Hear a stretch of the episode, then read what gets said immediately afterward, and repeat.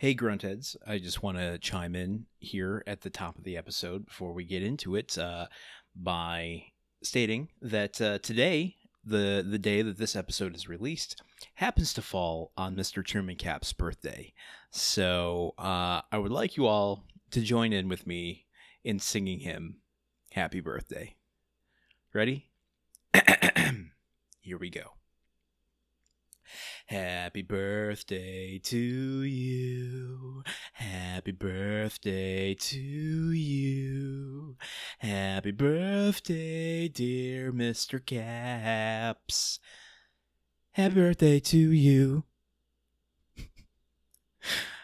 Truman, I hope you edit this out, even though you're done editing. Happy birthday, buddy.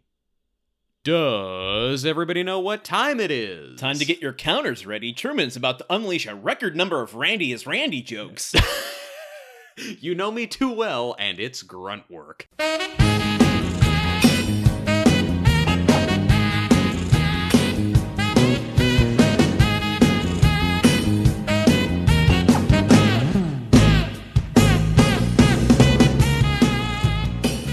And I think it's gonna be a long, long time till Wilson brings me round again to find I'm not the grunt they think I am at home. I'm a tool man, and this is Grunt Work, your one and only podcast for the TV series Home Improvement. I'm your host, Truman the Catfish Man Caps, and with me as always is Landon the Houston We Have a Problem Man Solano. uh, am I to ascertain, to infer, that uh, in, in your story, Wilson is the tool man?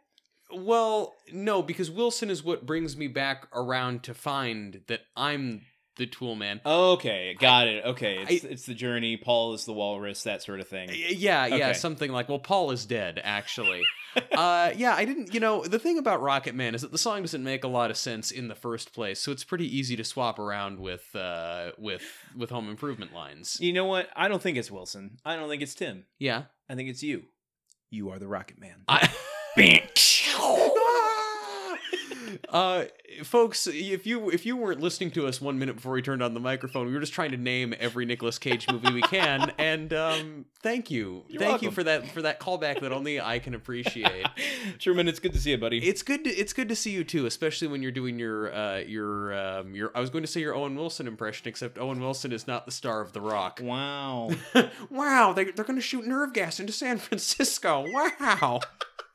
He wasn't in The Rock, but he was in Armageddon. He true true he was. Well, Armageddon had a much more kind of body or happy-go-lucky feel to it than The Rock. Yeah, nothing says body and happy go lucky like uh, the entire world being threatened by an asteroid about to demolish it. Well, okay, yes, that that is that is dark stuff. But then the notion that hey, uh, human existence and civilization, our beautiful society with its music and its artwork is going to be snuffed out. Let's send Bruce Willis, Steve Buscemi, and Ving Rhames, who.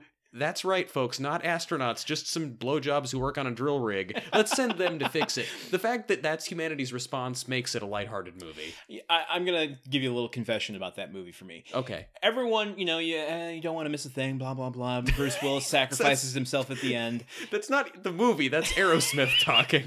but that's what gets. That's what everyone talks about when they're when they say they get emotional. You know, oh man, the the the bros who who cry at Bruce Willis sacrificing himself for the world. sure. The thing in that movie that makes me cry, even though I'm not a fan of him as an actor, is uh, Eddie Griffin's dog being killed by an asteroid at the very beginning. You know that is. I remember when I was a kid and I watched that. It's I was like, man. They, they turned it up to eleven right away. Yeah. In Terminator Two, they couldn't have the T one thousand, one of the most iconic villains, kill a dog because that would have turned people too much against the robot. Yeah. But they have an asteroid kill a dog. How do you know that the T1000 wasn't actually uh, born from that asteroid?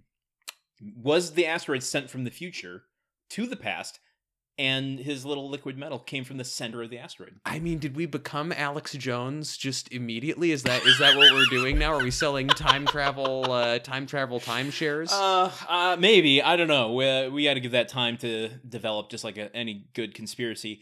Um, but what we do on this show is we watch an episode of Home Improvement. and Landon, Yes, I can safely say we did watch an episode of Home Didn't we? Improvement today. We did. we certainly did. This really was very much a home improvement episode, and I'll go one better. this is the first time in a long time where I haven't watched the episode and thought, you know, this was great, but a Muppet Babies would have been better. this this one had that kind of it again. It had the body circus like atmosphere of an Armageddon or a Muppets Baby that uh, really uh, I don't know. It, it left me with a song in my heart. I have yes, to say. it had a little panache on it, and I, I really put a uh, little stank on that one. I appreciate it after uh, the troublesome com- uh, couple of episodes we've had here. So, yeah. uh, you know what? I, I just I, I have this inkling, this urge to tell you what this episode was about. Okay. Well, why don't you tell me what this episode is Thank about? you since I for was being an you? enabler. Yes. Your your terrible habit of describing things. Uh, all right, this week on Home Improvement, Randy has been cruising the dark neon lit streets of the internet in search of single stra- chat rooms, uh, and he's found a boo uh, from St. Louis named Molly.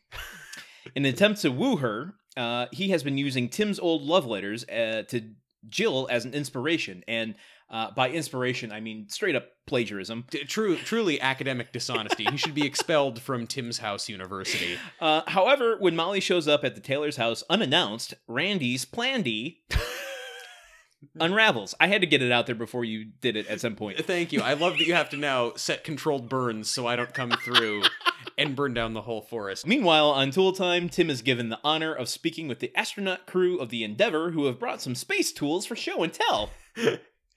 I cannot stress enough to you how far from left out of left field these fucking astronauts are. Would it be so far that it came from outer space? Uh, yes, the far you you go to the far left, you super far left past Antifa. It's just outer space. That is that is the furthest thing. You go straight off the planet and through the atmosphere. Oh my goodness. I have I Yeah, do you want to guess what the title of this episode is I called? have some speculation. Okay. and I tried really hard to come up with some that were related to to the Randy luring some poor unsuspecting woman into his house. Couldn't, Okay. couldn't think of anything about that, so I Okay. have these instead. In space, no one can hear you grunt. Ooh, that's a good one. Thank you, thank you. Interstellar Al. D minus. No, no, no. C plus. It is a that is a C plus joke. And ground control to Major Tim. Damn, that's a good one. Thank you. I thoroughly enjoy that. so one. on the average, if you grade on a curve, Yeah. Interstellar Al. That kind of pull, those are their two. I, I don't get what the play on words is on that one though. Interstellar but interstellar. Al. I changed one of the letters. Here's the thing. Here's the thing. Here's the thing, Landon. Al is my favorite character Fair. on the show. Yes. And Interstellar is probably one of my top four favorite movies about space. Hmm. So uh, I put my chocolate and my peanut butter together, is what I'm saying. All and, right. and you and now like we all have to listen to you chew it. Yeah, Gross. yeah. Just Um, those. Uh, do you want a hint? Do you want to? Do you Yeah, want me to give you a hint for one last guess? give me a hint. I love okay. it. I will. Uh, this is. I'll give you two hints because one you you touched on. Okay, Wha- The first hint is that it does have to do with Randy's story. okay. The second hint has to do with think of the the year that this was made and what kind of alt movies were super popular at the time. What kind of alt movies were? Po- oh, not the net.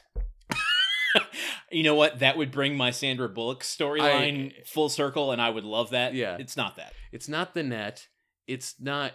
I, I. It's like okay. I know this movie. I know this episode is from 1994, and it, in my mind, to my limited knowledge of what movies came out in the 90s, it's like 1994. What movies came out? Jurassic Park and Pulp Fiction. Those are the only two movies they saw. Forrest Gump. Jurassic Park, Forrest Gump, Pulp Fiction. Uh, Schindler's List. None of those. Okay, well, it's a heavy but good year at the movies in 1994. Okay, It- I- I'm not I saying it's from '94, but it's in the era. Uh, I don't know. Jesus, okay. Well, to keep the demons at bay, uh, I'll just tell you, which is Reality Bites, Oh man. but it's B Y T E S. okay. you know what? Just that's a cheeky title episode. I give that one an A. I Yeah. give that one's that one's good. I I'm- liked it. Shame on me for not getting that. Reality It's bites. not you were- quite as if in the writers' room I had to choose between Reality Bites and uh, Ground Control to Major Tim, I would go with the latter. Well, look, if you stopped this episode 15 minutes in and said to me, Truman, all of your title guesses are going to be space oriented, I'd be like, why the fuck would that happen? This is an episode about Randy catfishing some poor adult woman. They Oh my really goodness. this this episode takes a hard left turn and goes straight into outer space. Uh, well, okay. So, what do you want to do here? Do you want to go into our thoughts on the episode, or do you just want to dive right in? Let's dive in, and you know we can talk about our thoughts as we go, or later in in the episode. Okay. I mean, let's just let's just fucking do it. Yeah, you know. all right, sounds good. Get in a Um, van and just drive. Let's just hop in the rocket, go to outer space, and uh, let's do an orbit a few times. Let's just let's just have the missile we're standing right in front of get launched and push us out and drop us onto a chain link fence, like that scene in The Rock. or uh, any number of MythBusters episodes. Yes, We start on the set of Tool Time. yeah we do, and and there's a special guest on this episode of Tool Time. It's the Grunt Yeah, Creep. is. The Grunt Creep has like baby arms and baby legs. We we're watching the evolution of this creature come to fruition. it's and a creature. It's very disconcerting. Yeah. It, it it is starting to have the same effect on me as seeing the fetus at the end of 2001 for the first time. I don't know if that creeped you out at all when you saw that, but like, I'd seen a lot of creepy stuff in the movie at that point to get me to there, but go, yeah, but yeah, it was Fair, weird. yeah. It was odd. but yeah. there's something specifically about the image of that fetus that scares Yeah. the shit out of me. It doesn't anymore, but at the time it was like, what the fuck? Uh, that's what this grunt creep is doing. Let me suggest an even more horrifying sight. Oh, End no. of 2001, we pan up from from the Earth. Bum, bum, bum, bum, and instead we frame in Harpo Marx doing the face with his No, horn. the googie face. yeah, in in space, no one can hear Harpo talk because he doesn't talk anywhere really. Uh, I wonder how less creepy that would be if he stopped honking that horn when he was charging at people. I mean, he's still honking it in space. But you I just can't, hear it. Yeah, It's, it's a little less aggressive. I Yeah. think. I he- think that would take just enough edge off that I'd be able to deal with it. He's just got a big old timey bubble helmet on. He can't really run. He can't even get traction on anything. This would be a Marx Brothers movie if they were still around. Uh, so anyway, the grunt creep has baby legs and baby arms, Yeah. and it's sitting there on the desk as Tim and Al are behind it talking about they're doing the the uh, tool time salute to salutes, and so then the grunt creep starts saluting. Yeah, it's it's they're baby arms. They're very they're baby limbs, but they're muscular. So it's like It's- seeing those those pictures of like those child baby builders like uh, from Thailand and I know, Instagram. child, like the they build babies, like build a baby work. like you can build your own baby now. Yeah, that's how bad child labor has gotten. We have children building other children to go right back to work in those factories. We have to do something about this. It's just a perpetuating cycle. The, yeah, the baby of infinite babies. um anyway they tim's doing this joke about it's a salute to salutes and then he salutes a thousand times That's not really a joke. but you know what it's a little bit better than what they actually are doing a salute to which is lady tools because ladies can't use the same tools as men what's the deal with that What's the deal with the density of ladies' tools? Uh, yeah, for some reason, all these tools for so showing off the Lady Binford line. All of these tools are lavender. they have lavender highlights with a very uh i would almost call it an eggshell Mm, uh base mhm. it's it's a yellow kind of uh It's not reflective. uh, yeah Yeah, I I will say I once bought uh, a lady tool at the supermarket for myself to use. You're Uh, supposed to buy those at adult stores. I you're supposed to the best ones that you get from the back page of Cosmopolitan.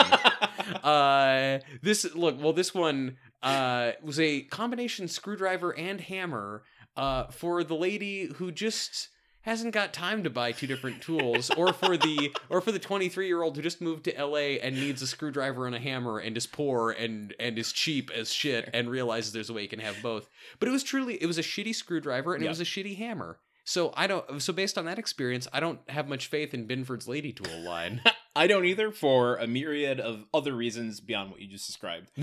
Um so let's let's just make a mention real quick of uh why what makes a lady tool a lady tool. yeah They're uh lighter. Every woman likes a lighter tool. Uh then they go into uh the purse of tools. I can't Oh. remember the actual name of that. the the uh Binford gal on the go evening bag. So we get Heidi walking in in a lovely black evening gown, lo- looking fabulous. With Carrying a se- gold sequin purse. yes, I'd like to think I, I maybe this is a little uh, misogynistic of me to think that a lady came up with this purse. Maybe it was a man, but if they if it was a man, uh, certainly has good taste in the outer shell of the purse. Yeah, the, the outer shell of the purse looks great. Um. Anyway, what if it's Maureen? What if she's worked her way up to like uh project uh product development? You know, that would make sense. Like, I feel like Maureen would be really good at finding ways to develop girly tools for Girly uh, tools. girly tools for the girly men or girly women. Uh, but yeah, you know, coming up with, this is the sort of stuff that I could see her trying to pitch on the show and Tim not liking, but instead she's gone above his head, and now Yeah. Tim has to pitch it. Yeah. I, I mean, like, look, the, what we didn't see is the scene where they tell Tim he has to do a salute to Lady Tools, and there's probably a whole episode's worth of Tim not wanting to do it and being obstinate and refusing, and they threaten to fire him, and he goes home and he talks to Jill about it, and he talks to Wilson, and Wilson gives him a quote, and he goes back. Like, all that happened. it's a, the lost episode of Home Improvement. Yeah, they, honestly, they could have had that subplot in this episode, except we had to meet a bunch of fucking astronauts for like 20 minutes. Oh my goodness! And the last, um, well, uh, actually, I want to rebrand the Lady Tool, the Binford Lady Tool. go, line. go for it. Go for it. I think just a simple adjustment. I mean, take the colors out of it for one thing. Just make them tool color. Yeah. Um, but the most important thing yeah. is just take lady out of it and just make light light tools. L I T E light Mm, tools. mhm. That way, uh, I'm not emasculated as a man if I'm going if I desire something as a, a lighter tool than Yeah. you know the heaviest fucking steel wrench that I can find.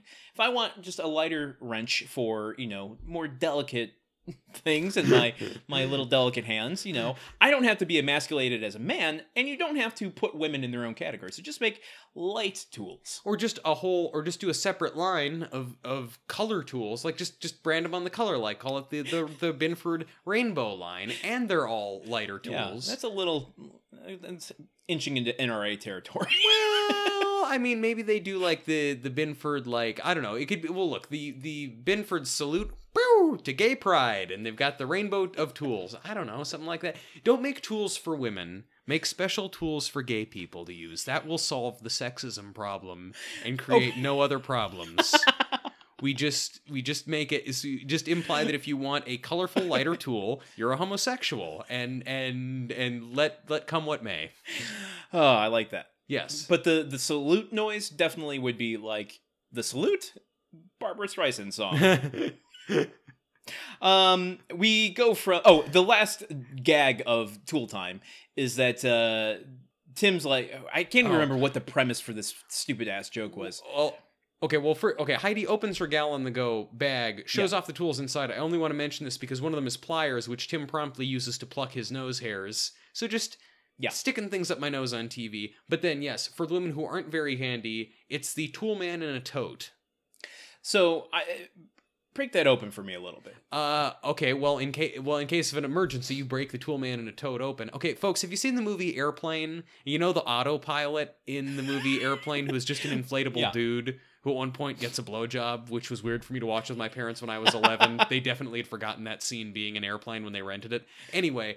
Uh, the tool man in a tote operates on those same principles. You pull this thing out of the bag, and then you pull a ripcord on, and then it turns into an inflatable Tim. So this is saying if you're so much of a lady that even lady tools can't help you, you have to get an inflatable fake man to take care of the problems for you. what what this is saying is that is that a woman like that what the women are so bad with tools that even a balloon shaped like a notoriously incompetent tool man is better than a woman like looking up a YouTube tutorial or in, in this era I suppose a VHS tutorial rented from the library. yeah.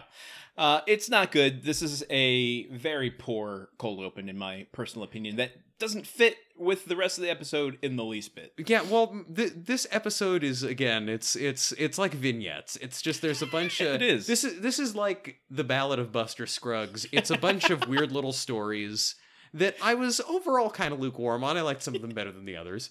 Uh, Surprisingly, a lot of deaths. yeah, I know, episode. extremely violent, and you know, I do like that Tim Blake Nelson sings so much in this episode. uh, anyway.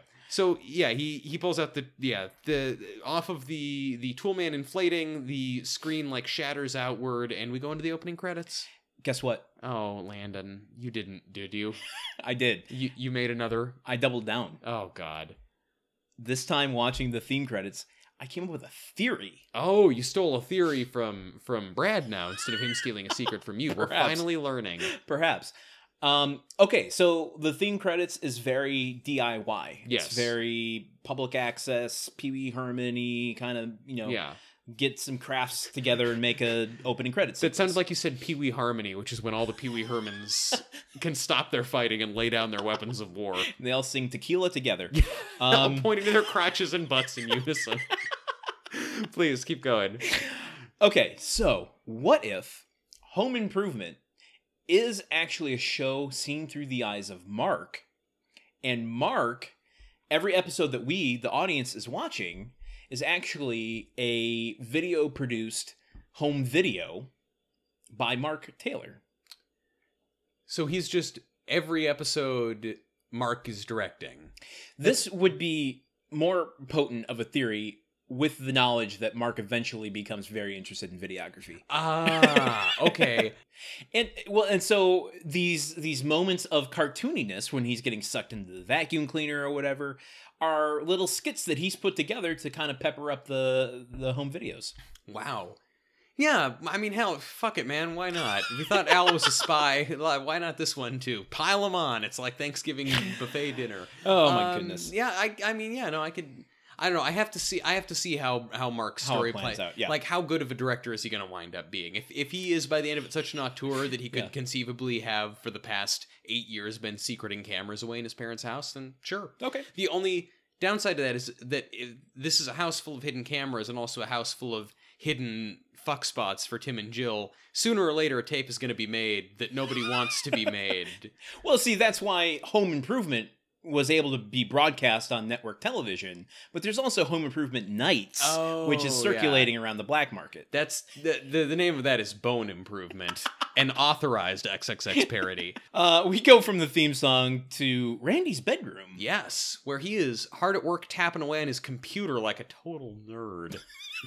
Who Uh, does a computer anymore? Oh my god, who computers these days? It's all I mean, god, all the cool kids are, are hanging outside with their slide rules, but here's Randy logging onto the information Uh, and Brad comes into the room, uh, asks him what he's doing. Randy quite coyly says, "Oh, I'm just finishing up my homework." Except except he doesn't he you know, kids in the 90s they didn't understand yet that other people could see the screen too. I don't think I don't think that is a learned uh trait. Yes. So uh you know, Brad looks over his shoulder and sees him say, you know, reads what he's writing, which is Dearest Molly. Yes, dearest Molly, when I think of kissing you, my heart beats like a symphony.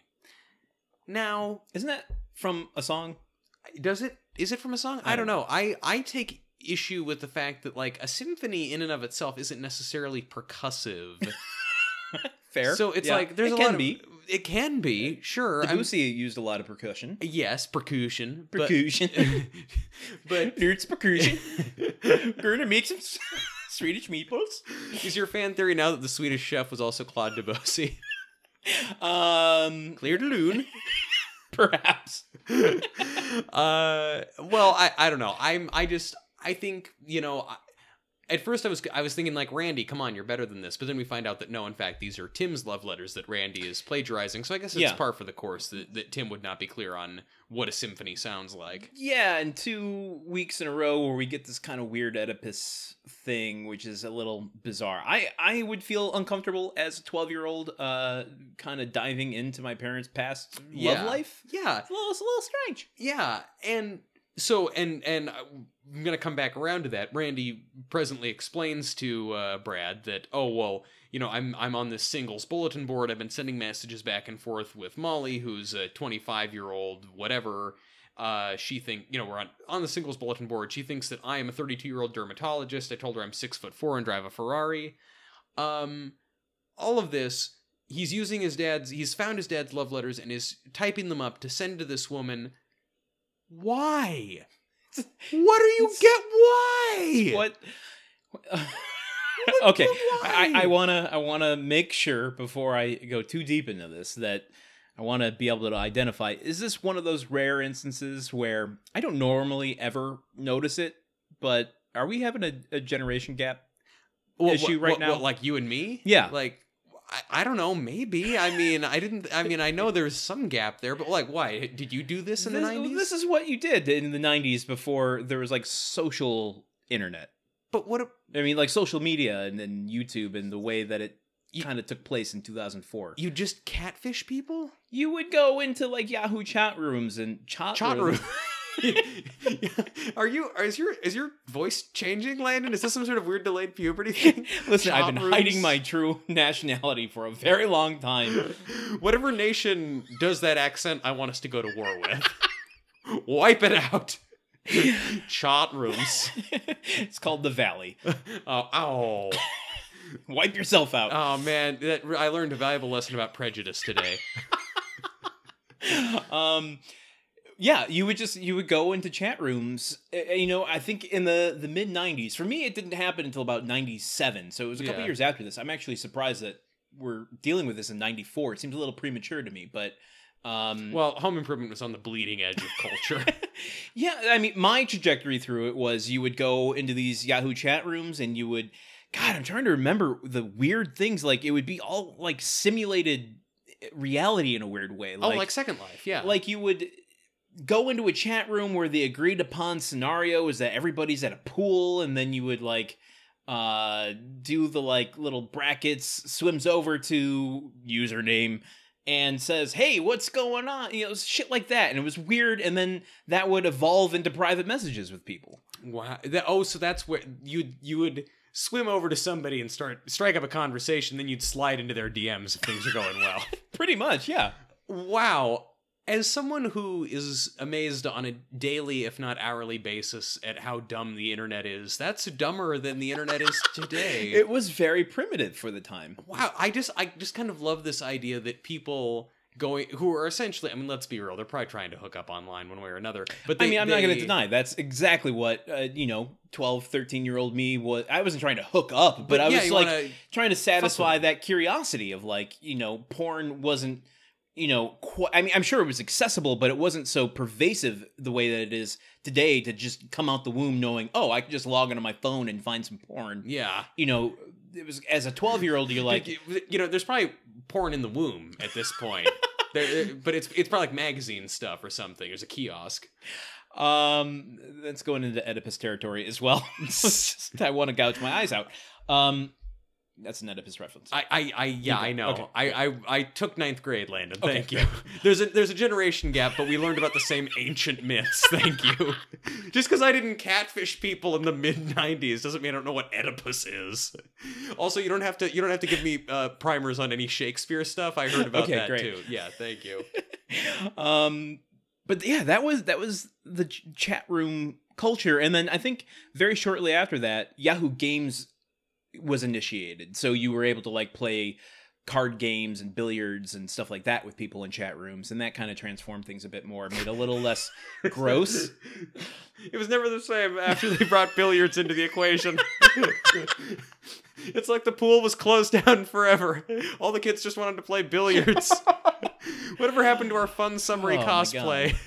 But that's where like you know ASL, IRL. That's that's where that shit originated. Where it was like you're you're in a chat room. You're like, what's your age, sex, and location? Oh, I mean, yeah, I- I'm. You know, I was in chat rooms like, ar- like I remember being in chat rooms and like processing 9/11 in a chat room with a bunch of other guys within like five to eight years of my age. So Mhm. I remember like the, the like the later stages of that, later 90s, early 2000s. Did you try to fuck them? No, because only because they were vulnerable right then, and I'm not that kind of guy. Okay, fair. I mean, I was running some on September 10th. I was running such good game on these dudes, but then 9/11 happened, and I was like, "Whoa, it's a whole new America. we can't just go on the way we were. Fair. We have to make some changes." Oh my goodness. Anyway, Back to the scene. okay, so okay, so Randy is doing a totally normal, common thing that Baby Truman doesn't get by virtue of his youngness. Um, but there's also a very funny line that we both got a laugh out of. He says, "You know, she." I told her I'm 6'4 and drive a Ferrari, and and and Brad gets one of his best dunks of the series Yeah. yet. Uh, I don't. I didn't write it down, but I Oh. laughed at it. W- wait till she finds out you're four foot six and pedal a Schwinn. It's just a solid written line. Yeah. Yeah, I love it. yeah, and you don't get that much bite back out of out of Brad usually. Uh, so come to find out that Miss Lady Molly lives in St. Louis, Yeah. and uh, yeah, and Randy is using Tim's old love letters to to just, um, yeah, to just I guess trick this woman online. This very long term con. Worth mentioning too that he's using them to the extent, as we said, as plagiarism to the point where he's inserting um, the metaphors of power tools Yes. and and going to Sears, Yeah. um, which comes into play later in the episode. Yes. Uh, anything more for that scene? No, except Yeah. for the fact that the way we transition out of it is a new a new level of transition. I don't even know what it was. I, Oh. I, I was not able to discertain discertain Discertain, Ascertain? ascertain, ascertain. the new chemical. Um, It's 200 times sweeter than sugar. Add some to your tossed salads. it's like a weird mixture of Kelsey Grammer's morphing into Orson Welles doing commercials. I would say there's a French champagne called Paul Masson. uh, Kelsey Grammer really is. I think that when when Orson Welles died, his spirit flew out and flew into Kelsey Grammer, and that is why Kelsey Grammer's life has basically been just just just the debaucherous end of Orson Welles' life for the past 30 years, I think. oh my god! So what was this transition? This transition is the the characters are cut out of the scene and drop out of frame, and then a whole bunch of lug nuts drop into frame Lug and start nuts. floating around and get chased away by a few pliers like fish. Like fish or nose hairs? Yes, like fish or yeah, big floaty nose hairs. Uh, maybe all of those transition pliers were up Tim's nose, and that's why they had to throw him in the oil drum in the first place. uh, so down in the living room, Mark is looking for. Yeah, we go to a subplot that I forgot to mention in the synopsis. Fuck me. Oh yeah, eh, whatever, man. We got the astronauts, we got the catfishing. Those are the two big ones. And so the the subplot being Mark is prepping for a science project. Yes, and Tim really very much wants to help him with this science project, and Jill is saying like maybe let our son do his own homework. Also, when you did Randy's volcano for the science fair, he got a D. Another Lost Home Improvement episode. yes, yes. And uh, Tim, you know, so she's saying, Tim, don't take over the project, don't take over the project. Tim very clearly takes over the project. Yeah. And um, I mean, the, the scene in the house is pretty, you know, it's pretty cut and dried that, that that is just set up. And then we get a planet transition to Tim and Mark in the backyard. Well, I have a few notes I want to go over. Oh, okay. Well, then, then forgive me for cutting and drying so quickly. Well, Mark comes in asking uh, Jill, "Do we have any foam balls?" Um, you know, uh, I, I immediately am thinking of Curtis from Halloween a couple episodes or a couple seasons ago. Oh, think- yeah. was it? It must have been season two Yeah. when he came in as- dressed as Adam and he had all the things. Yeah. Um, anyway, this felt like a very '90s joke, but she goes, "Closest thing we have to foam are these rice cakes." like n- nowadays, rice cakes being shitty is like just so taken for granted. It's not even a joke anymore. I don't. I didn't even know rice cakes were still made. Like, oh, I would assume that people just stopped eating them, so they would stop manufacturing them. No, you know, if we we as a society, if we could all just unite on this, we could eradicate rice cakes once and for. If we just didn't eat any for a week, but all it's always it's always your worst roommate who's like a bodybuilder or like a triathlete or something, and it's like you see him prepping his meals before he goes off to his job at whatever shitty place he works at, and it's all just like peanut butter sandwiches made with rice cakes in a Tupperware. what a douche. Yeah. Um, my only note for this scene is that I maybe it's just because it's the end of the season, but really notice how much Mark has grown. He it it's very clear that he's trying to play down now. I, I feel like they kind of downplayed him through the season because of his growth spurts, and now finally, you know, he's kind of evened out. Maybe Yeah. I don't know what what's the worry there that you can't shoot scene to scene. He might grow a few inches in between. I don't know, but uh, because he's been so absent for most of the season, it seems the, all the more jarring to me. But so we get this planet transition into Yes. the backyard where Tim is starting to help. we, we get this transition the backyard where there's a whole new camera set up in a whole new spot in the backyard. it is Yeah. not made abundantly clear where Wilson is in relation to the rest of this. Yes, that's true. Um It is weird. It's like it's almost coming from the uh, gazebo area, Yeah. shooting in the opposite direction um, on the 180 degree line that we're usually looking at. yeah, yeah. And they're both sitting out there at a at the table and uh, again, the the beat is just Mark is trying to do stuff uh, like he's trying to paint the balls, but Tim doesn't like how he's painting the balls. So Tim tells uh, Mark to do something else, and then Tim starts painting the balls, and then it's like, oh, but Mark isn't doing the other thing right. So it's basically he winds up telling Mark to monitor the air leaving the surface of the paint while I do all the other work.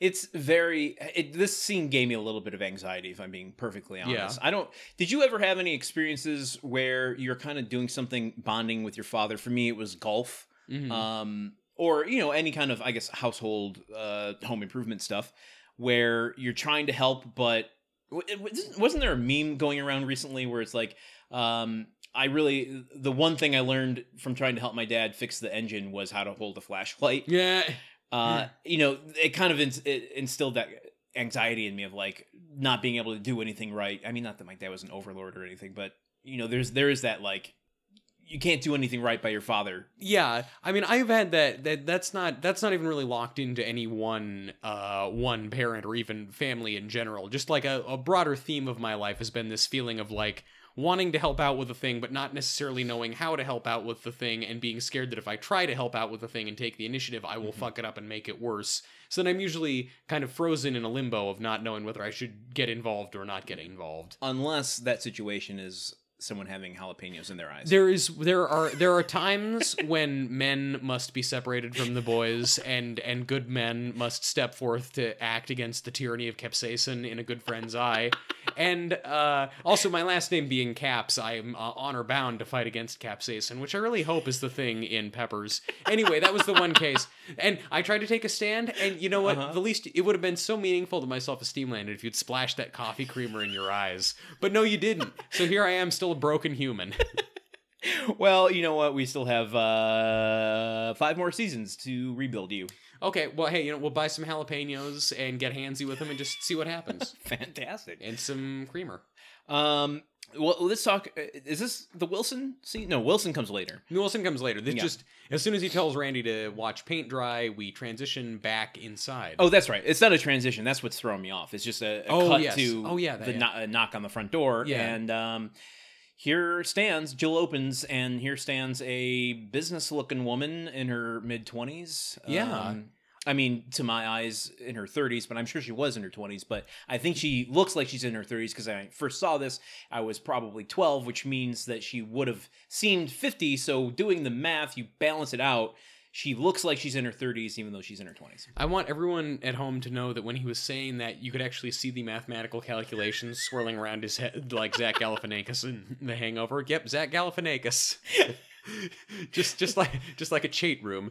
Uh, but uh, uh, yeah, no, I mean that makes sense. Uh, What I noticed when I saw her is like, well, my my reaction to seeing her was, damn. Because, I mean, I'm not trying to bag on meeting women on the internet, especially because I met my girlfriend on the internet. But I think in the 90s, the Yeah. people you were meeting on the internet didn't tend to be as good looking as this woman at the door is. Yeah, and should we go into a, a minor character actor corner? Let's go. Is she is she under the age of 18? Is that why? I just want to take a moment and appreciate that joke. Th- thank you. Thank you. A, a moment of silence for that joke. Um, we go into character actor corner. Oh man, we got we haven't used that door in so long. or the theme song. Yeah. Um, Which this is is, uh, Joanna Daniels or Joanna Daniels. I Ah. don't know if she's from the Mis- if she's from the Midwest, it's Joanna. if she's from uh, California, it's Joanna. Okay. Um, Joanna Man? she had a very interesting Hmm. stint here, um, starting in '94, going from Coach Oh wow. to Home Improvement to Ellen to Wings to Mad About You, and then ended kind of with a uncredited role in Jerry Maguire, and really took a steep dive after that. I don't want to actually make a comment on her career. I'm sure she's a obviously we Is see she she's prolific?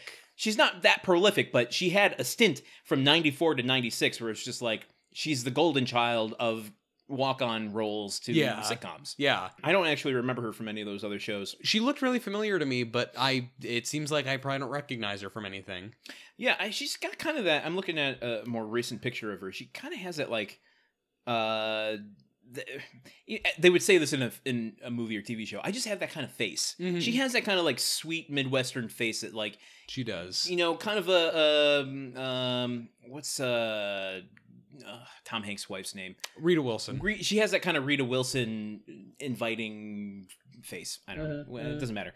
We need to talk about an actress's face. Uh, well, I mean, you know, we can't. I mean, if it's germane to the, the it's not though. It's- her face isn't germane to her role. But here. it's not. But it's not like okay. I understand what you're wary of, though. It's not. We're like, welcome back to the Face Raider podcast, where we rank women based on faces. I give her face a 14 out of 10. Oh, well, that that's great. Also, let me say, even if that was a pu- like that would be almost heartening if the way that men were objectifying women was just by rating them based on their faces. Like, I'm not saying that it makes objectifying okay, but like, af- you know, it seems like so much of the internet is like, who's got the better butt or like, "Ugh, the best tits. But like, you leave it to a man though to really objectify the nuances of a woman's face. So I'm sure over time, Oh, yeah. like, you know what, those earlobes. Yeah, that you what you would get on on the comment section of that uh of, of that page would just be like uh, 2300 comments per post they're all about the Fibonacci sequence and like oh well well her eyes are slightly more almond shaped and I actually find that scientifically disgusting.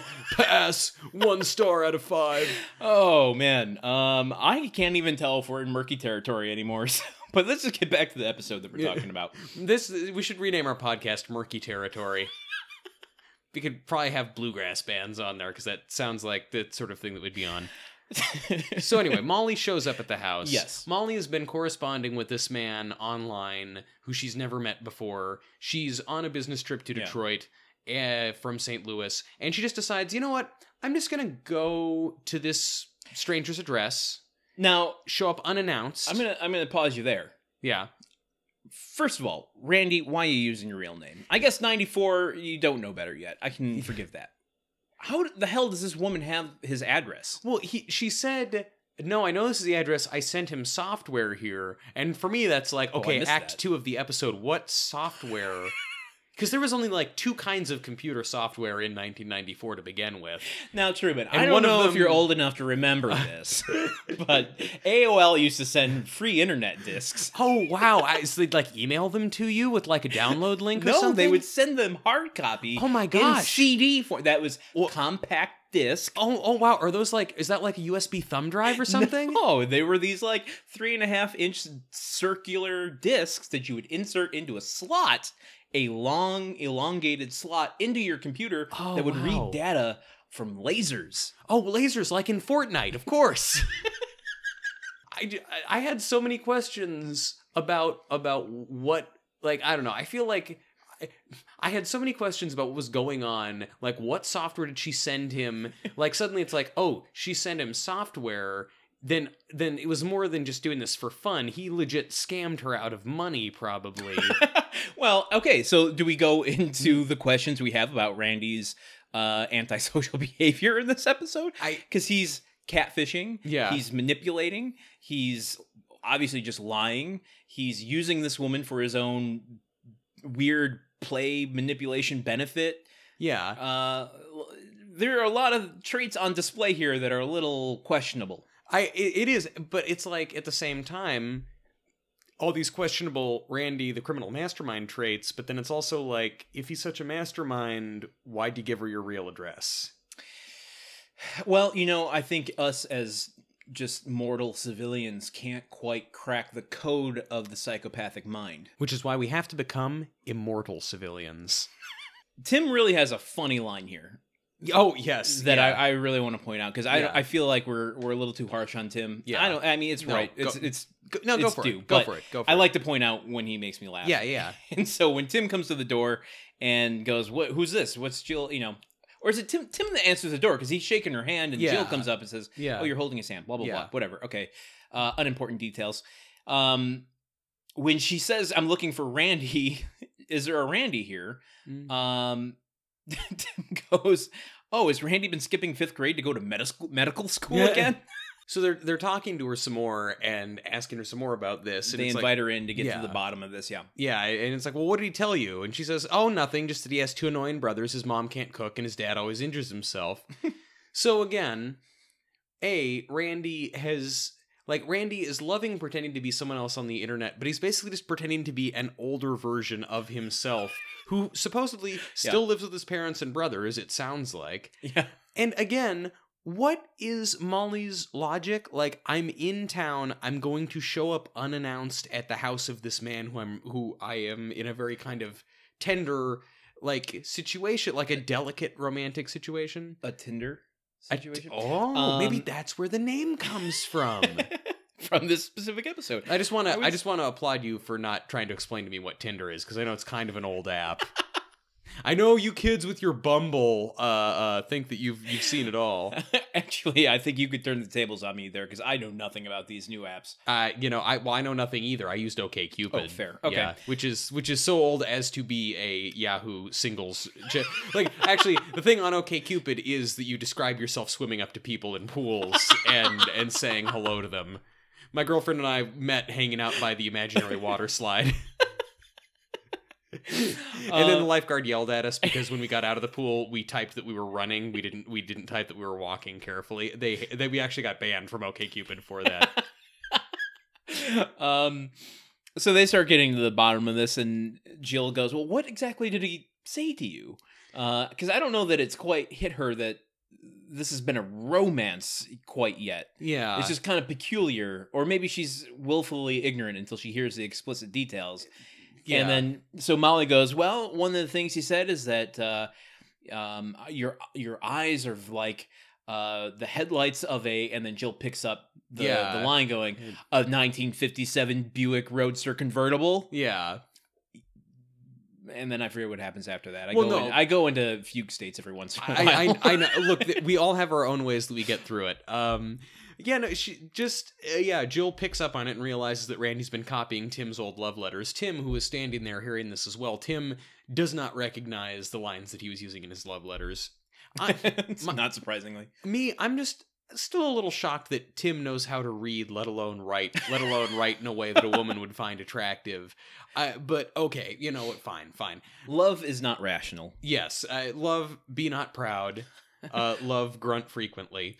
Uh, so, but so basically, they essentially tell Molly like, "Hey, Molly." This guy who you've been getting your hopes up for, who you've been corresponding with, sharing probably sharing a lot of intimate details from your life with this guy, and opening up to, uh, it's actually a twelve year old boy. You've been outsmarted by a child, and Molly's response is pretty much like, "Nah, okay, eh, whatever." Ah, you know, it's like it's as it's it's as though like somebody at the supermarket their their cart very lightly dinged to the side Yeah. of your already heavily dinged up car and you're like ah no don't worry about it. it's just the thing that happens man life And you know what? We just went through a whole decade of trying to come to terms with the fact that serial killers have emerged in this country and we're right on the heels of Dahmer. oh yes What is going in on? In the same region I'm kind of I'm a little nervous about Molly to be perfectly honest. yeah like i really i really wanted the the stinger for this episode to be like molly like walking out of the house to get her cab or something and jill coming out and going hey hey hey and just like turning to her and putting her hands on her shoulder and saying honey come on like molly this is a girl who needs to be listening to all those true crime podcasts the girls like she needs to be listening to my favorite murder like don't don't go in the woods uh and and all these other like survival tips All those lady pods. yeah, all those all those lady pods, the lavender ones that have 30% less ones and zeros in them. Nothing says lavender like my favorite murder. well, but anyway, like and also just that not only that she was catfished by a 12-year-old, but that she showed up to the house in front of the people. on her own free will. Like I'm I'm picture like that level of embarrassment to be found out by the parents. Like I am I I am I am picturing now the like in 2006 Yeah. the This American Life episode that she like she'll write a story about this and it was like this week's episode love. Sometimes love has surprises. This week on our program we have Molly who was catfished by a 12-year-old and then she like reads the whole thing like thi- Yeah. I don't know. It's just she she takes this so in stride that she's either the chillest person on earth or she has such emotional trauma already. You know, the funny thing is, I, as we've mentioned on the show before, I'm watching Unsolved Mysteries uh, concurrently while we're watching Home Improvement. But that show was on the air at the same time Home Improvement was, and the the season that I'm watching right now happens around the same time that in like 94 is basically where I'm at in both Yeah, yeah. shows. You, you got to keep them keep them level with each other. You want to fully immerse yourself. I need to understand the cultural and historical history of this. He's only eating foods from 1994. He only he's drinking a Crystal Pepsi right now. These gushers are great. um, Stop trying to give me your pogs, Landon. I don't want to trade. I'm just shocked that there haven't been more internet mysteries on Unsolved Mysteries yet. Yeah, you know, maybe I mean, maybe, well, again, like I said, Home Improvement is on the bleeding edge of culture, so maybe it'll take another year or two for Fair. for uh, them to get there on Unsolved Mysteries. We got to go to this next scene, which is in the bedroom, uh, Randy's bedroom, where Brad comes in and well, okay, well, I mean.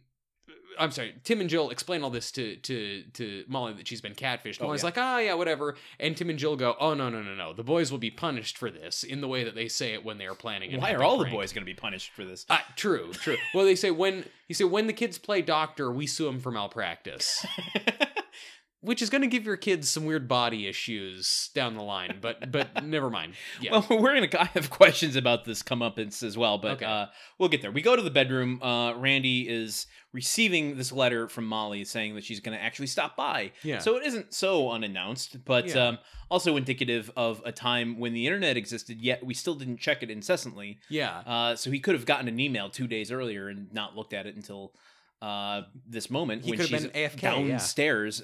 That's kind of what I assumed. Like Randy's home when she knocks on the door, right? Well, there's like a gap. This is the weird thing. She mentions to Tim and Jill that she's in town on business, thought she'd drop by.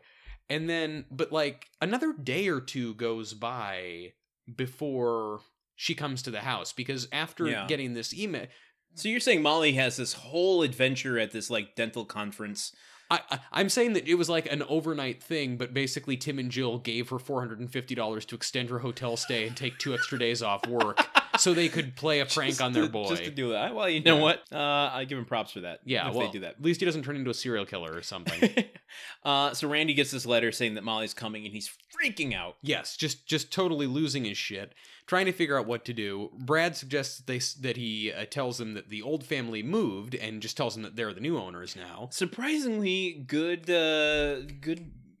You know, maybe separating himself from Randy. Like he he's gone off into his own room. He has time to actually think for himself now, rather than having Randy manipulate him and giving him ideas in his head. Yeah, that's what that preteen boy is doing alone in his private room. He's thinking a lot. He's just thinking and really doing a lot of the introspective. Well, the computer is in Randy's room. He has to use his brain. he gets the printouts from Randy, maybe. The dot matrix. It- Man, that you want to talk about an erection lasting longer than four hours? It's waiting on one of those printers. So, but but uh, Randy really likes this plan that Yeah. Brad has come up with, and he says, uh, you know, he, he says, okay, but what if mom and dad get to the door before I do? And Brad says, oh, well, then it won't matter because you're gonna be dead. and they and the scene ends. We get a transition where like grass grows up from the the bottom of the Oh, screen. this is morbid. Yeah. And then a headstone pops up. It says like Randy Taylor, 1984 to 1994, uh, didn't get there in time, and then falls forward. And I was just like, that's a lot of detail. That on was it was intense. We are we are. I think we are dipping our toe into what transitions will become in season four. This is the cancer foreshadowing. oh God, The cancer episode. very special. Um, uh, one thing worth mentioning in the last scene, uh, she she gave a little PS on her email that said, uh, "PS, I have a huge growth I want you to look at." Oh yes, yeah. I thought that it was just going to be a joke between the boys that that was a thing, but apparently they don't play it as a joke. It's a real thing that apparently Molly put in this email, which is a weird thing to put in an email that you're trying to romance somebody, which leads me to believe that this email telling him that she's coming by is part of the prank. Mm, yeah, I, I thought I thought that was understood that this this email was part of the prank, because I think that she her, oh, how the tables have turned. it's staying in the exact same place. My old brain doesn't know how to process information properly. this is not now now Landon. I don't know if you know, but now in the present day we have this thing where there's jokes that get played on Oh, people. you young whippersnappers! Uh, I- I don't not quite sure what accent, but I loved it. Old accent. Old, old from the kingdom of old. Uh, so. The, no, I think what this also though, in your defense, this prank is structured dumbly, and this episode is structured dumbly. Yes. because she shows up unannounced. Tim and Jill intercept her with minimum yucks. Yeah. It's really not it's not a super funny experience. And then they set up this plan to basically just have her show up again. Yeah. And so so but it means that the first time she shows up completely unannounced and then the second and then she goes home, sends another email, comes back again per their Uh, plan. Yeah, I, I'm just uh, I'm stewing in my own embarrassment of this entire last ten minutes we've been talking. When I started the conversation by saying um, that you don't check your email incessantly, because it wouldn't matter if you did, because he would get it that exact instant, because that's when they sent it. This humiliation that you feel right now in front of me Uh-huh. Imagine then, had you been catfished by a 12 year old and showed up at his house and his parents told you, and you're a woman in this situation. It just, the that doesn't factor into your embarrassment. You, you you've really really brought out my empathy for Molly. I know, I know. Thank you. You know, yeah, you know, we we gave her her character actor Yeah. corner, but let's give her her character corner and really feel for what she's going through. Uh, Oh my god. We go from this morbid tombstone transition into the kitchen where Randy comes down to Jill setting the table and he's trying to suss out um, what uh, Tim and Jill's schedule is going to be th- the next day for when Molly's supposed to arrive. yeah, just trying to ensure that they'll be out of the house. Yeah. And Jill, This now- is this is the weird Oedipus scene that Yeah. I'm like th- th- this is going in a weird direction. Yeah, yeah. So she's said, "Oh well, you know, Tim's gonna be at work. I might be at a, I might be going to his boutique shop I like for a sale, but I don't know. Maybe I won't. Those sales just get so hectic, and you see women elbowing each other to save forty cents on a bra and whatever, and and then Randy kind of follows her into the kitchen and starts encouraging her to go bra shopping. Uh, saying you could use a new bra. Yeah, awkward line. Um, uh, just this whole bra riff between the two of them was very weird. And Yeah. she's like, "How would you know that?" And he's like, "Well, uh, Dad told me." Uh, and so you should go and you should try them all on. And it's just getting weird. he he said like and she she goes well that doesn't seem like the sort of thing your dad should be talking about with you and randy goes yeah i guess he was just really disturbed by it or like your bra's really So- bad It's getting absurdist almost. I, I mean i i like the idea of it it just doesn't like yeah it's just a little creepy when it's the the boy talking to his mom but i i uh, also, do women try on bras at the store? I don't get the impression that they do, but We- I we- also have no concept. we for need that. to have another female guest on this show Well, you know what? I'm. That's not going to be the first question I ask them. no, that's the first question you ask when you're trying to book them onto the show. Oh, Just got send, it. Send an yeah. email out of the blue from Randy Taylor, the 32 year old dermatologist. hey, vis-a-vis bra trying on. Oh yeah, yeah. Um, we go to the backyard where uh, we get a Wilson scene. Yes, uh, you know, there's a planet transfer to outside where Tim is painting the sun for the solar system. I kind of love this line. I- this is how the, it starts. Uh, I just finished painting my sun. Oh yeah, Mark, Randy, or Brad? Ah, Wilson. um, and then from there, the scene is just, you know, Tim, uh, the whole exchange, which is weird that Wilson's giving advice on an issue that isn't even really part of the episode. I mean, it is, but it's so far in the background that I almost feel like advice isn't even warranted. Y- yeah like wh- maybe like wilson i don't know what to do my my son lured an adult woman across state lines to visit him she sent him software Maybe Tim needs to find out uh, just how close to criminal charges this is going to get before he starts sharing it with neighbors. yeah maybe so i mean i like it's this is really if ever there was something you needed to discuss with your neighbor like kids today technology we didn't have this shit when i was a kid what's going on but no he wants to talk about painting planets um, but you know what? Actually, that makes more sense now because I Wilson's advice was this very cliche proverb about give a man a fish, and I'm like, okay, at some point we were gonna get around to the fortune cookie Yeah. advice, right? Oh, I mean, you can't go nine season, eight seasons of Home Improvement and get advice every single week and not touch on the easy ones. yeah the basic stuff Yeah, that I mean, should have known I'm sure nowadays even Neil Young still plays Free Fallin'. Like you- have to hit those greatest hits. yeah, people. Well, no, people would. You know, people are screaming out for it. They're they're calling they're calling out. Do some basic colloquialisms, Wilson. Play some stuff from your first album. oh my god. Um do we that, that scene I mean almost could be cut from the episode. I mean nothing comes of it. Mark isn't Yeah. even in it. Yeah, it's just it, it's a thing. Yeah, and and the worst part is it delays us getting to this next scene that is totally integral to the plot of the episode and could not be cut in any way. Okay, well then we get a bloop, bloop, bloop, bloop, fish transition into Yes. space, Yes, we do. into tool time. Yes, we do. Tool time, where they're doing specialty tool week, and which it feels like a, a coy uh premise for for the week like why why uh, like they weren't sure they were going to get the NASA guys until they were backstage. So Yeah, they had to have a fallback of like well if we don't want to say space tools we don't want to say NASA so we'll just say specialty tools and if they don't show up cuz why would NASA visit a cable regional cable access tool show? Yeah, like the excuse that he gives is like, oh, they're they're in town for a presentation at the Detroit Science Center, but it's like, okay, there's nothing else in Detroit. like, like the, all, it's like yeah Science Center, then you drive out to Hamtramck for the cable access tool show that nobody likes, and then what? and you know what meet the mayor. they they had a guy come on to promote a karate demonstration at the Fox Theater. So I don't think Tool Time is very discerning with the guests that they have on. Uh, true, true. I, I, guess it's more a question of the guests being discerning about going on the show. Well, yeah, and that's kind of the thing. Like, I just in the '60s when the Apollo astronauts came back, they got ticker tape parades in Times Square, and in the '90s, the shuttle astronauts they just get to appear on Tool Time. Timper tape Tim- parades. I I mean, or even or just even more broadly, like these astronauts go out there, they risk their life, they get back, and they're honored by getting to be on Home Improvement.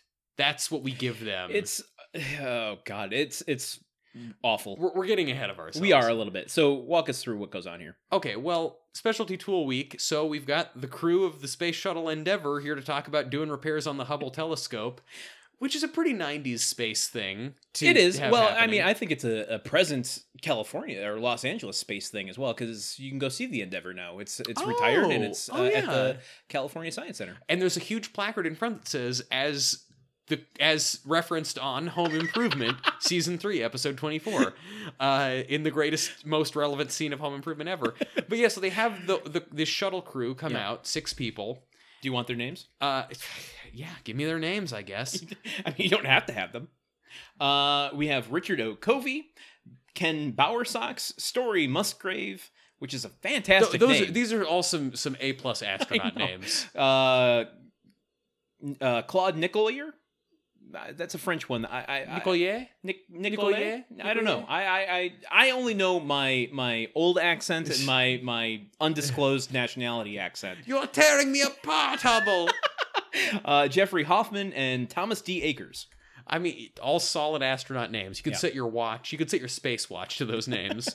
uh, yeah, but so they they all come out, and I swear to God, they talk to every fucking one of these guys. They just line up and take turns dunking on Tim. Which I'm not gonna lie, I kind of enjoyed. I I mean, certainly yes. Seeing seeing Tim get humiliated by by a succession of six different astronauts is kind of cool.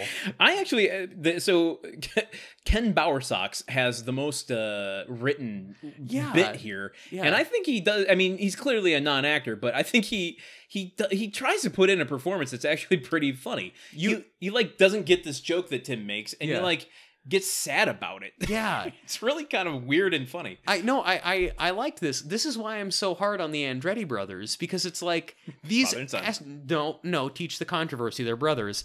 The, these these astronauts who who the work that they do is vastly more important than what the Andretti brothers do. They have studied far more in life. I mean, they're all much better educated, and yet they're also way better actors. Send your NASCAR complaints to Truman Capps, care of Gruntwork Studios. uh, care of Gruntwork Studios, International Space Station, Space, PO Box, Endeavour. Uh, I don't know, man. I just like, well, I- th- th- yeah, these astronauts are pretty funny. I don't think that they're funny enough to necessarily carry a like eight minute long tool time scene where they all make Fair. jokes. Um, at one point, they then show. So Tim goes up to one of the guys, chats with him, like working his way through this line. One of the guys says to him like, "Oh, well, my name's this. I'm a fan of your show, but not nearly as big a fan as this other guy." So this guy basically uses his meet and greet with Tim to set up the other guy. That's it. Does the whole line down? I feel like it feels like a Marx Brothers sketch. Yeah, yeah, it, it does. It does. But then they just keep lining up at the back Yeah, end yeah. with a mustache on and a sombrero. yeah, yeah. That's that's also that's also how voter fraud happens in the U.S. People go out to the car, put on a sombrero, come back in.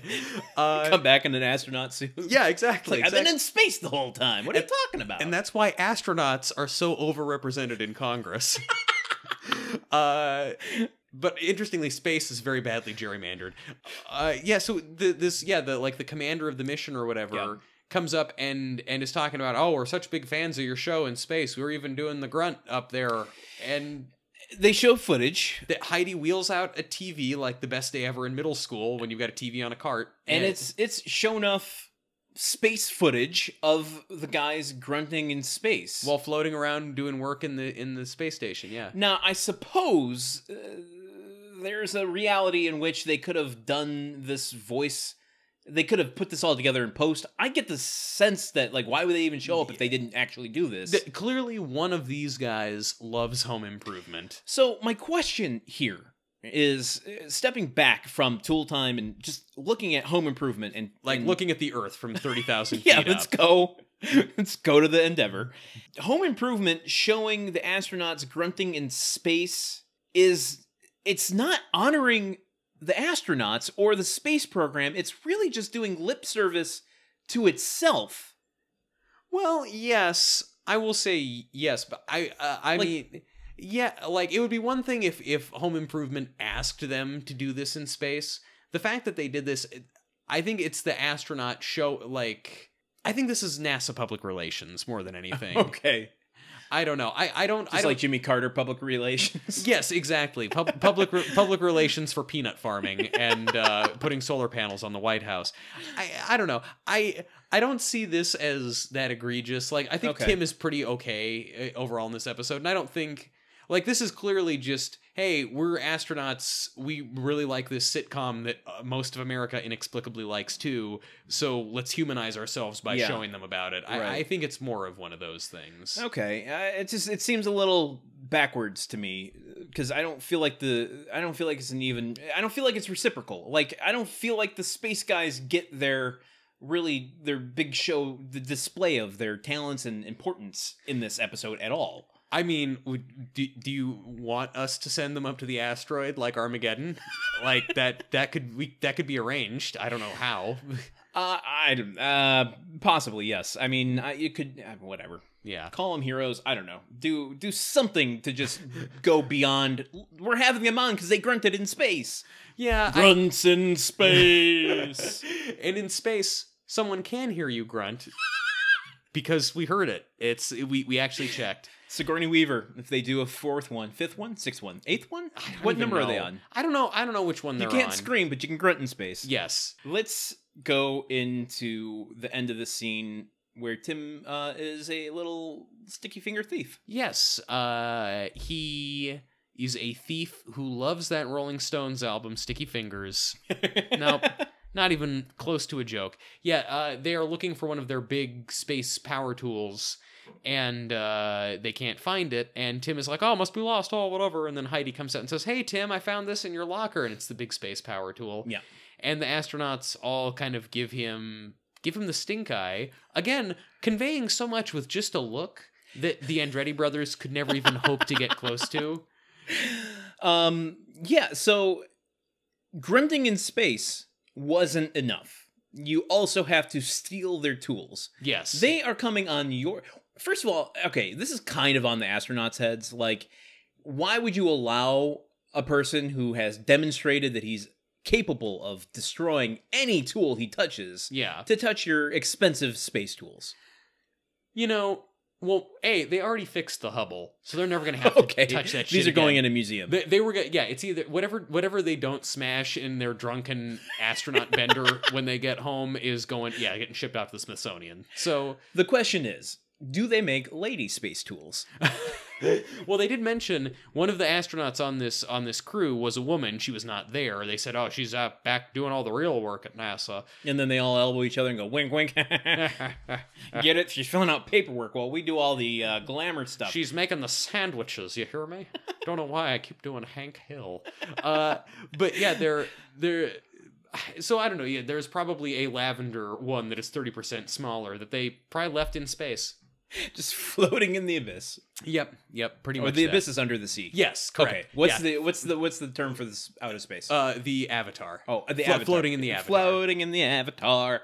I don't know what's going on here. We get the, That's the love theme for the next seven Avatar floating movies. in the avatar. Well, they debuted it in that in that Cirque du Soleil Avatar thing. So yeah, I mean, I didn't know you were such a Cirque fan. Oh my god, we get one of the worst transitions I think this episode, this show has ever had. It's Definitely this episode. Truly bad. Um, we get an astronaut transition, and it floats up from the bottom of the screen and goes through to the top of the screen, and it's a big old astronaut suit with a little bit of astronaut space dust floating behind him, and Tim's big old mug right in the center of the visor. And and right on down to like burp burp burp It's pretty good. burp. Thank you. I watched Apollo 13 and listened very closely to the Foley. uh yeah, so I will just say uh ground control to Major Tim. It fits. It fits. Um Ground control to Major Tim. It lasts so long is the problem. yeah, you, you you told it to get off the screen. You're like, I did. on." It was just like it goes, and then you're like, okay, the transition's over, and then it's like another two seconds. It's like, Yeah. get the fuck out of the screen. Randy's already almost to the door. Yeah, no, people are talking and saying stuff, and you still got Tim's feet dangling into the frame. Uh, so you know, anyway, we we this transition finally transitions us to the front room of the Taylor house. Uh, Mollie comes to the door, and Randy lets her in. And, Well, no, no, no, well, no, okay, no. okay, Let- okay. yeah, yeah. I'm sorry, Bape, beep, beep, bape, bape. babe. the, the track op. Bape, bape, the track op. Are you inventing a new language today on this show? Are you having a series of strokes? beep, beep, the catfish truck up. beep, okay. Mollie shows up and she asks all these questions of Randy, and Randy throws out the uh, the wonderful excuse that Brad came up with. Yeah. Mollie just straight up walks into the house. Yes. Uh, at which point I was like, okay, the tables have turned a little bit. I'm not okay with a stranger just walking into a house, even if only if it was one occasion you met his parents. Like, they're not around. They don't know if you're actually going to kill him or not. Oh, I see. I see what it is. So it makes you uncomfortable when women are assertive, Landon, is what you're saying? not necessarily. I would feel equally, if not way more uncomfortable if it was a man. Oh, so you're saying that women can't be as bad of murderers as men? I'm saying they can. My suspicion of them is less because I was brought up in the 90s under the patriarchy. ah, there you go. There you go. That pa- the patriarchy that we knocked out in like the early 2000s. uh, yeah. Well, okay, fair. I mean, she is definitely she's getting into her role. She is fully emboldened. Yes. Uh, so okay, but so she comes in and then is kind of just yeah walking into the house, and Randy's following along, trying to make excuses and and you know tell her that oh the Yeah. people who oh did they leave a forwarding address? No, oh they moved to China after the Peace Yeah. Corps or whatever, and then and then uh, Jill comes in Yeah. And says, "Oh, hi, Randy." And and uh, Mollie goes, "Randy," and she and Randy goes, "No, "Andy, Andy's my name. They I go by Andy." I have a bunch of toys. They talk to me when I'm sleeping. One of them sounds like my dad. and then and then and then it's no longer funny. And then and then Mollie realizes, "Oh, this boy has problems." yeah, Jill comes in, and then I mean, I I don't know. My notes are kind of vague. Here, okay. don't they- well, they they they. Her and Mollie really get to to business with their little prank here, and um, Jill starts to ask the questions of like, well, he's Randy, and she goes, well, no, no, no, Randy's a 32 year old dermatologist, and Jill goes, oh, oh, I know what's going on here. Mhm. Oh, based on these love letters, I could tell. My husband is going on the internet as my son to pick up women. a tale as old as time. and then she just gets so distraught. I mean, she really gets into her role here, and like you, you I don't know. If I was Randy, I would like I would be panicking. You could feel the anguish. Oh, yes. Jill via Patricia Richardson is going through in this moment. Righteous anger. And it feels a little vindictive to me. It feels a little like you're overstepping. Like, what is Randy going to learn from this exactly? You you're actually traumatizing him here. Yes. Yes. You are setting him up because then Tim comes in and they continue the charade where Tim doesn't know. Uh, Tim's playing oblivious and and Mollie's like now all up on him and they're about to kiss and Randy finally chimes in yeah, and saying, you know, confesses. I, I was the one that sent the letters. Yeah. Um, it feels very. Maybe you don't have to worry about traumatizing someone who has no empathy and remorse. Yeah. is that the thing? Maybe I think that's their I think that's their logic. It's like if you know we know our boy, we know how ice cold he is. He was ice cold enough to do this. We how do you fight cold with cold? I, I do not know. What's cooler than being cool? Uh, ice cold. All right, all right, all right, all right, all right, all right, all right. So that's I think that's their their idea basically is to just be to turn like Randy pranked this woman across state lines and Yeah. got her to come all this way. The least they can do is freak him out a bit. Prank him over years and years and years of his life. Yes. Yes. the scar tissue will continue forever. Let's break open a little bit how this resolves. Randy goes, "Okay, it was me who wrote the letters," and Tim goes, "Aha!" And Jill goes, "Aha!" and Mollie goes, "I'm just here." Yeah. Uh, that was very weird of They, me to they say. didn't even give her a, that that much. They didn't even give her that rich characterization of having a line. and Randy just goes, "Well, guess I got caught." No, he just goes, "Wow, can't believe I was fooled by my parents." Ba-da-da-da-da. Fade to black. No lessons, no comeuppance, No- nothing. Just no- completely off the hook. No, him looking at Mollie and saying, "Hey, I'm sorry I did this to you." Well, we do have one more episode left of this season. I really, really highly suspect that uh, it's going to be without Randy, and the entire time Brad's just going to be going. We haven't seen Randy in about three weeks. He's been stuck in the basement. He's chained down there. They will not let him go. Yeah, This is his harsh punishment for potential fraud. yeah. I think they're going to end on a cliffhanger. It's a classic three episode arc, and the third episode of that arc is the beginning of next season. And while he's down there, he inhales some black mold, and that's what gives them the cancer scare later on. Yeah, yeah, that's what black mold does. It just it Gives you- briefly seems like you have cancer. uh yeah, Oh. I yeah, it's it's just I find that Home Improvement so often defaults to Tim and Jill catch the boys doing something bad, decide to go way out of their way to prank the boys in the process to teach them a lesson. The prank winds up being rather weak sauce Yeah. and that's that like this would have been way fun this episode would have been funnier if mollie just like if it had like why did tim and jill have to be pranking the boys why couldn't mollie have just shown up at like when they had family like Yeah. they maybe it's just that i want everything to be the episode of frasier but like th- like this would be funnier if like oh alan you know, or like oh my boss is coming over for Mhm. dinner and this person from the magazine and we're doing we're doing a whole article about uh about how to raise obedient good children or something or like how your children shouldn't grow up too fast and then this random woman shows up at dinner Yeah. and like I, there's There- a funnier way it could have played out Absolutely. Let- Let's go through the last scene here real quick, and then I, I want to jump right into that. Where Yeah. it's uh, in the backyard. It's our stinger.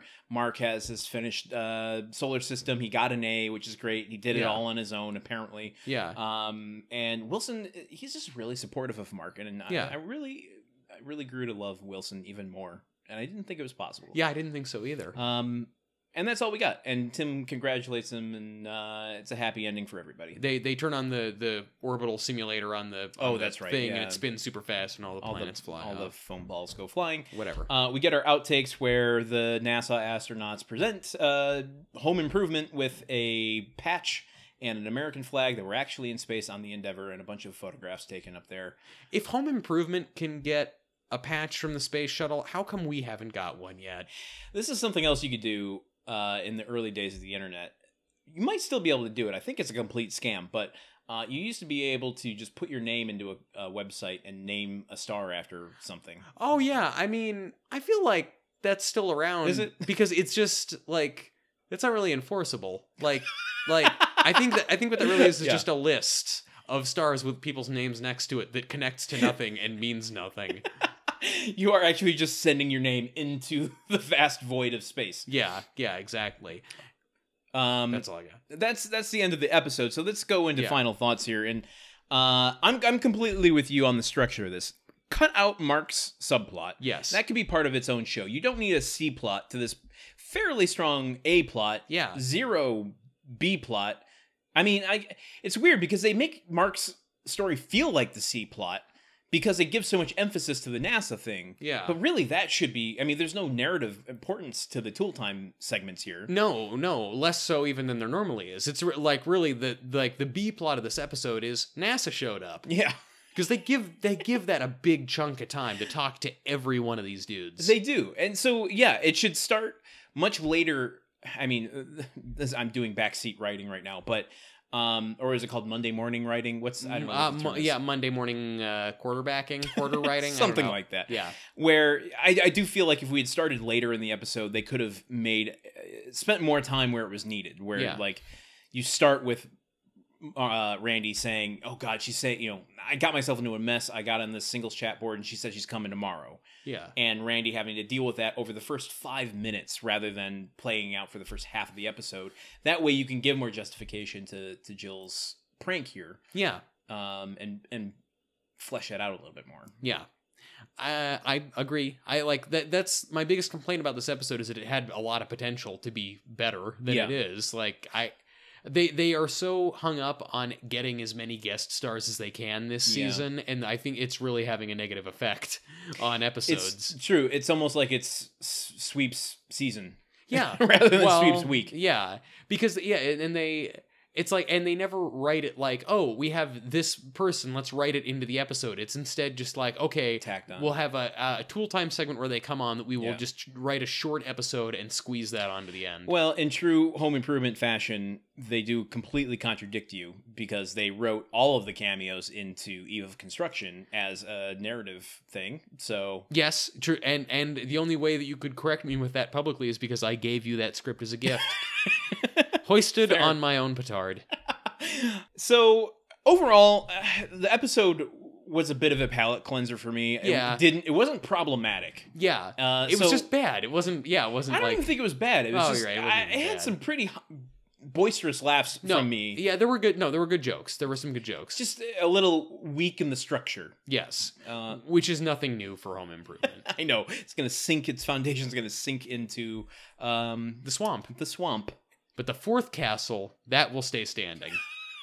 Is that a Three Little Pigs uh, joke? Uh, that's a Monty Python and the Holy Grails joke. Oh, Yes, the Holy Grails. I should have known that. Yes.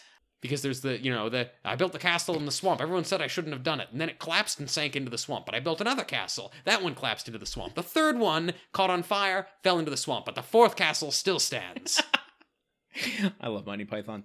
Um, I do too. do you want to? Do you have any other thoughts on this episode that you want to? I, I have no more Go. final thoughts. No more final thoughts. I'm All right, sorry. I don't either.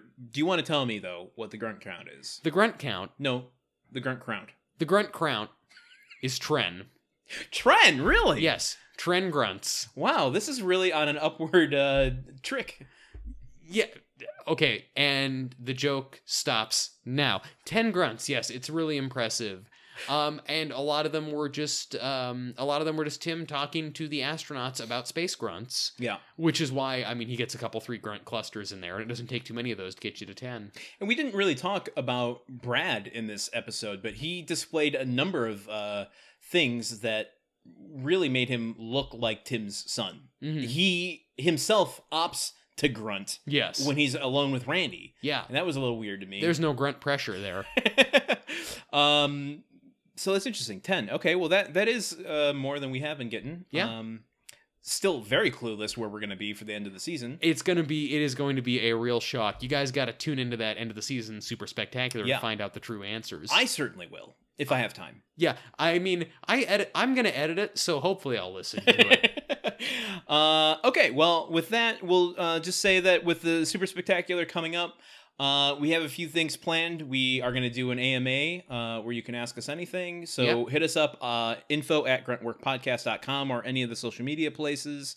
Um, by the time this episode airs, we'll have already, the voting will have ended for our audio commentary. Yes. But at the moment, it stands that uh, Crazy for You, the Halloween episode, is in a pretty distinctive lead. So I'm assuming that's what we're going to be doing, but There's 24 hours left. Everything- can happen. Everything can change on election day. Every vote counts. Guys, just what's most important, whatever episode you vote for, it matters that you vote.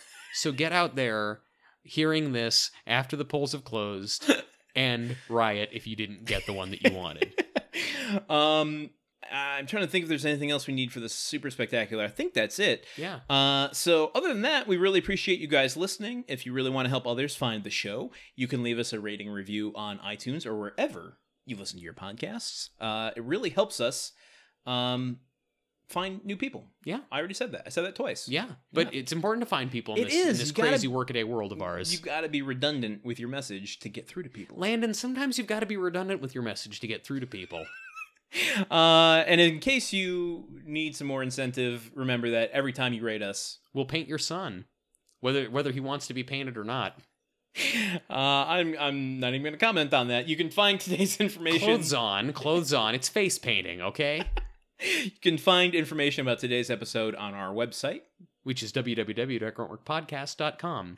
I'm just going to take one word out every single week until you have to say that whole sentence. Uh, while you're there, you can sign up for our weekly newsletter, which is a great way to be notified whenever a new episode is released. Uh, we're putting in exclusive trivia, the grunt count updates on Truman and I's various uh, other projects that we're doing. And lastly, you can join in the conversation by hitting us up on Facebook or Twitter, which you can find us at GruntWorkPod. And with that, I've been Landon Solano. I've been Truman Capps, and remember, our planet is a lonely speck in the great enveloping cosmic dark. In our obscurity, in all this vastness, there is no hint that help will come from elsewhere to save us from ourselves. So just think about that, I guess. See you next week!